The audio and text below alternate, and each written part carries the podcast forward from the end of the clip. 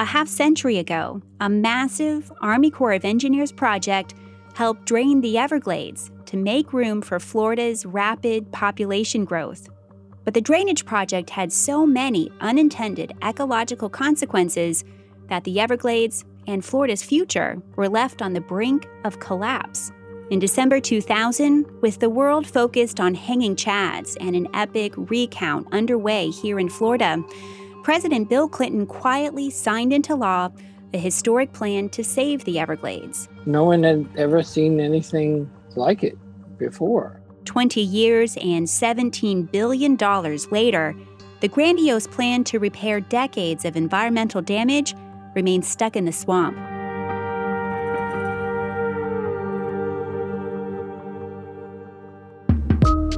I'm Amy Green.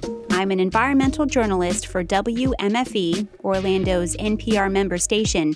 And for the past decade, I have closely followed restoration efforts in the Everglades, Florida's most important freshwater resource. I've been obsessed with the Everglades and the complicated efforts to drain and now restore the watershed. To me, the Everglades are like a puzzle, a Rubik's Cube I can't put down. Space travel to the degree we accomplished it going to the moon and back was a cinch uh, when you compare it to the complexities of the hydrology of the Everglades. There are rivers of toxic slime. There's rot, there is slime, there's complete mat of two to four, probably six inches of rotting algae. And the smell is comparable to a portalet that's been sitting in the hot sun for about three months. There's a mind boggling and dangerous plan to inject water from the Everglades 1,000 feet underground into Florida's sensitive aquifer. You're taking polluted water from the surface, injecting it into an aquifer. Um, how is that going to affect the aquifer over time?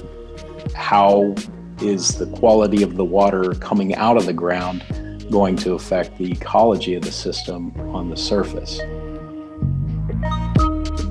And there's the big question Is it already too late to save the Everglades? I don't think it's a failure. But, you know, it's, it's hard for someone like me to answer a question like that when I've dedicated pretty much my life to it. From WMFE and the Florida Center for Investigative Reporting, this is Drained, a four part podcast about the Everglades and one of the most ambitious environmental restoration efforts ever undertaken. It's coming in December, available at WMFE.org and FCIR.org and wherever you get your podcasts.